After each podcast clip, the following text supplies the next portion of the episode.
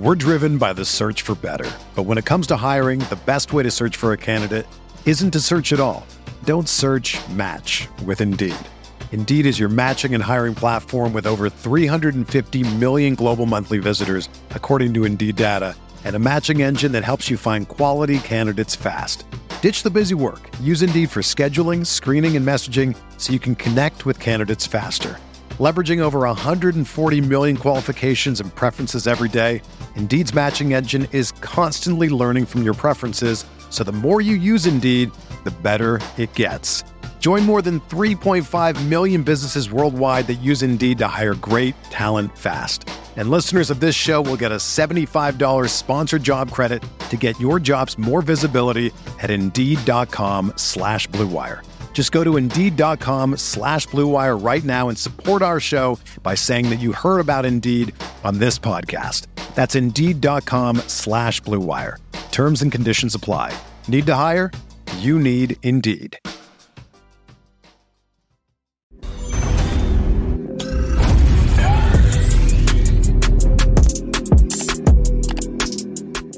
Hello and welcome into the Guilty as Charged podcast. Today we are joined by fan favorite Chargers draft pick Jamaree Salyer out of Georgia. Jamaree, thanks for joining us, man. How are you doing today?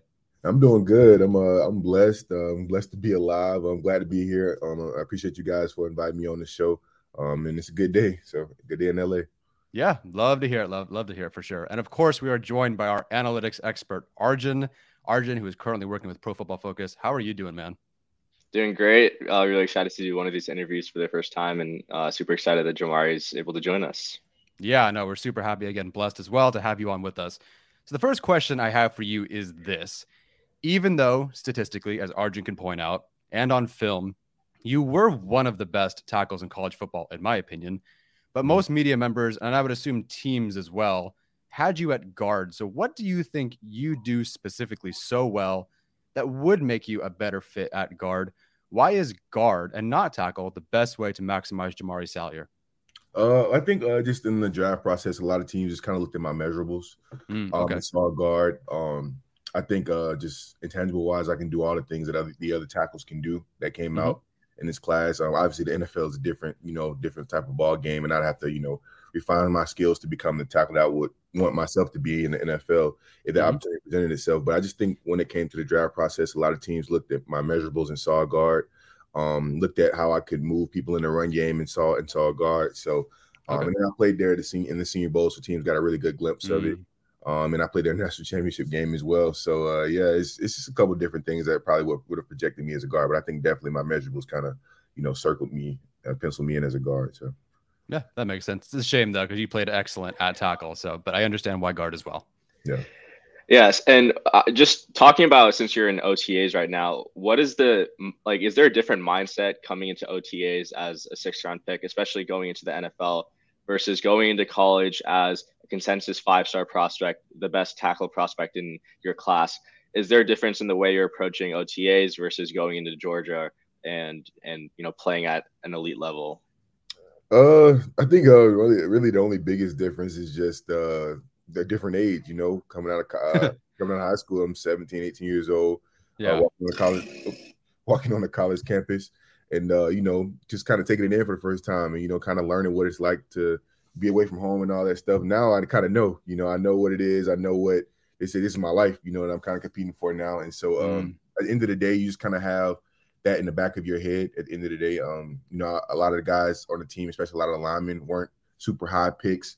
So they, you know, they kind of kind of have those guys to lean on and, and get an understanding for the process. But um, yeah, it's definitely a competitive a competitive nature that's you know that's in this process of OTAs and training camp and preseason trying to make the team. So trying to make the 53. So uh, yeah, it's exciting. It's uh it's definitely something that uh you know gets your blood boiling every morning. So Interesting how that, that goes for you over the years. I've talked to a player who's said that they were kind of afraid of the numbers, if you will, when they first got to camp as kind of a roster bubble sort of guy, but now they're they're sort of in their own. They feel more confident.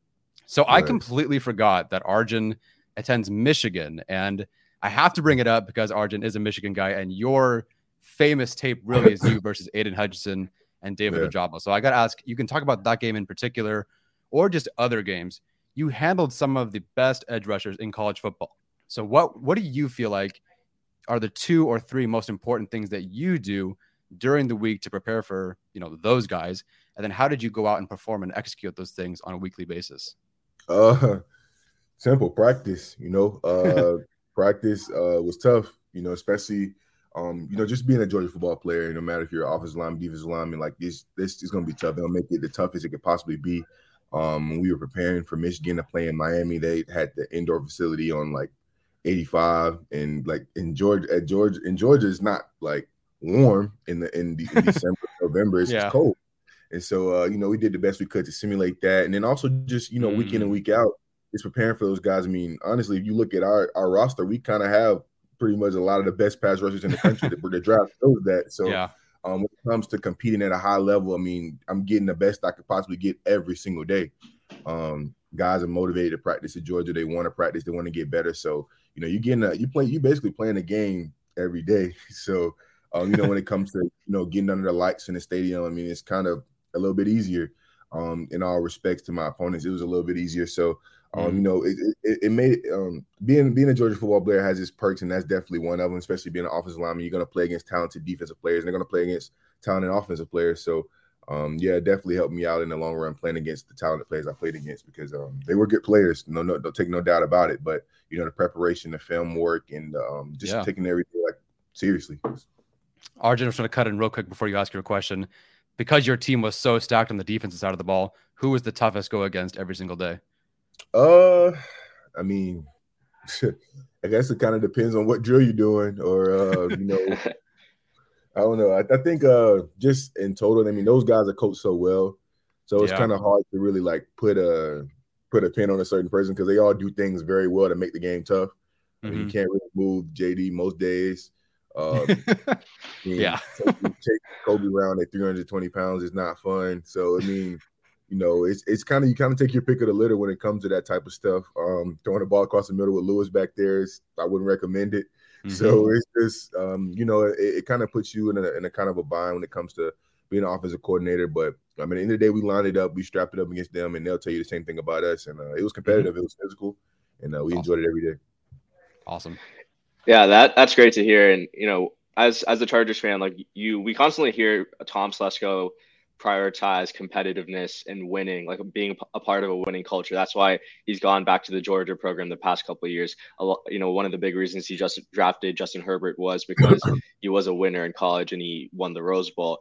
Mm. For you, since you won the college football championship, is it going to be is would winning a Super Bowl be sweeter than winning the college football championship, or you know, being in college with all your friends, the guys you live with, would that is that championship more sweeter than winning a Super Bowl? Because the Chargers are, you know, legitimate Super Bowl contenders this year. We are. Um, I think it's uh I don't know. It's kind of hard to answer that question because um I've never been to a Super Bowl game. yeah. I don't I've yeah. never watched one as like like I've never been in a stadium while people someone won one. So mm-hmm. um yeah, it's, it's, I would imagine it's a pretty sweet feeling. Um just just to be at this level and do it, um, you know, to say that you made it to this point, because uh, everybody dreams of playing in the NFL, but then there's like playing in the NFL and winning a NFC championship or AFC championship, and there's playing in the NFL and there's winning a Super Bowl, and there's playing in the NFL and being an MVP or whatever. So, I mean, you make this point, but it's like, okay, well, now we can move past that because I'm here now. So,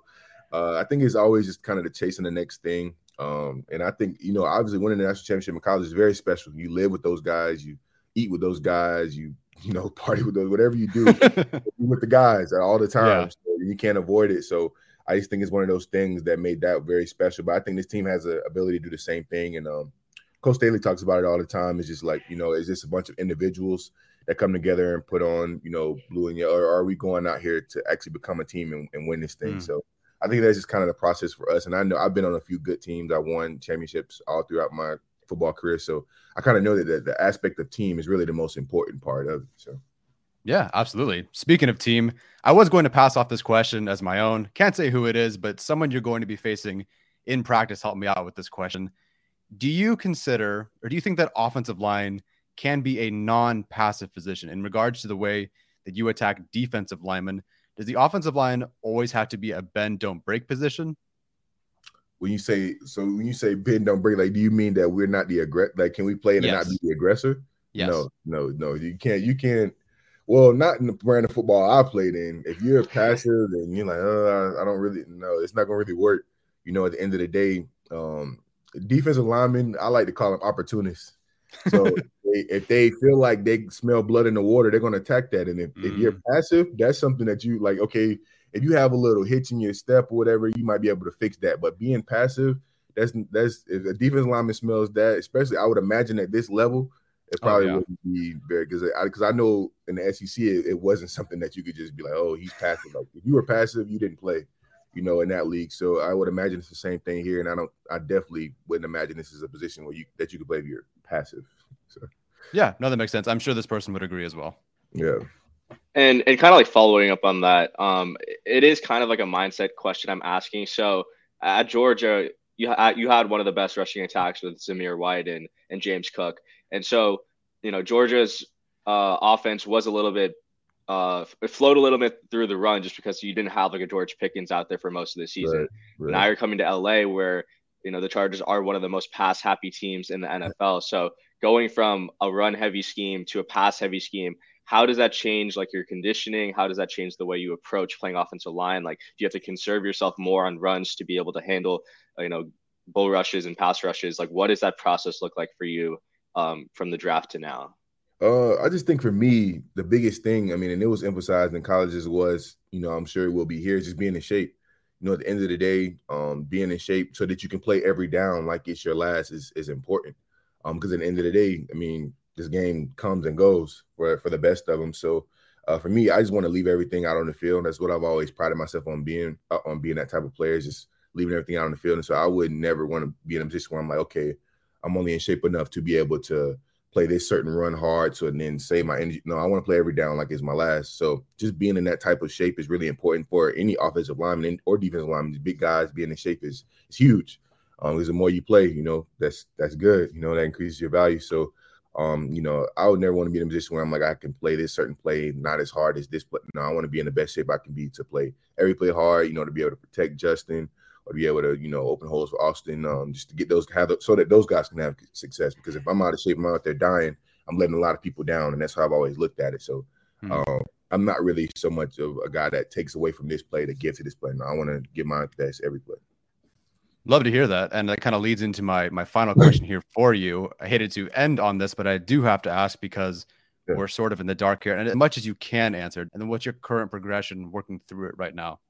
Uh, I mean, like I told the teams when I in, uh, interviewed for the for the combine and stuff, I was you know working through a, a injury that I suffered during towards the end of the season, um, mm. and I was able to com- compete in, in, pro day. You know, I, I, felt healthy in pro day. Teams, yeah. a lot of people talked to me after pro days like we loved how you looked, um, and I competed. I competed well. So, um, at the end of the day, I mean, to be quite frank, um, I don't care. you know, uh, I feel like I feel like uh I feel like God has a plan for me. He put me here in LA, and I feel like you know this is where I'm supposed to be. Um, at the end of the day, those teams felt how they felt when they felt that way, but the Chargers gave me a chance, and so now that I'm here in LA, you know I'm ready to give to this organization because they believe in me, and I certainly believe in them. You know they made a lot of power moves to make mm. themselves a, a, serious contender um, in this Wild Wild West. So um, I'm definitely I'm definitely excited to be here, and um, at the end of the day, you know the draft what three weeks ago. Um, I'm mm-hmm. well into trying to build my own NFL NFL career now, not just a draft career. So, um, yeah, forget it. It's old news. Uh, let them have it, whatever it was. So. Yeah, sounds good. I mean, we were. I had no idea you were even available. All of a sudden, your name popped up on the screen, and we all three of us were sitting on. We audibly cheered because we had yeah. no idea you were available. So we're really happy to have you. Don't get us wrong. Um, like you said, yeah. past is the past. Looking forward now. We cannot wait. All right, that is where we'll wrap things up. Jamaree, thank you so much for joining us, and we wish you all the best the rest of the way. Thank you, guys. I appreciate you guys. I'm, I'm glad to be here as well. I'm glad you guys are glad to have me here as well. So thank you, guys. Oh yeah, without a doubt. Take care, man. All right, thank you.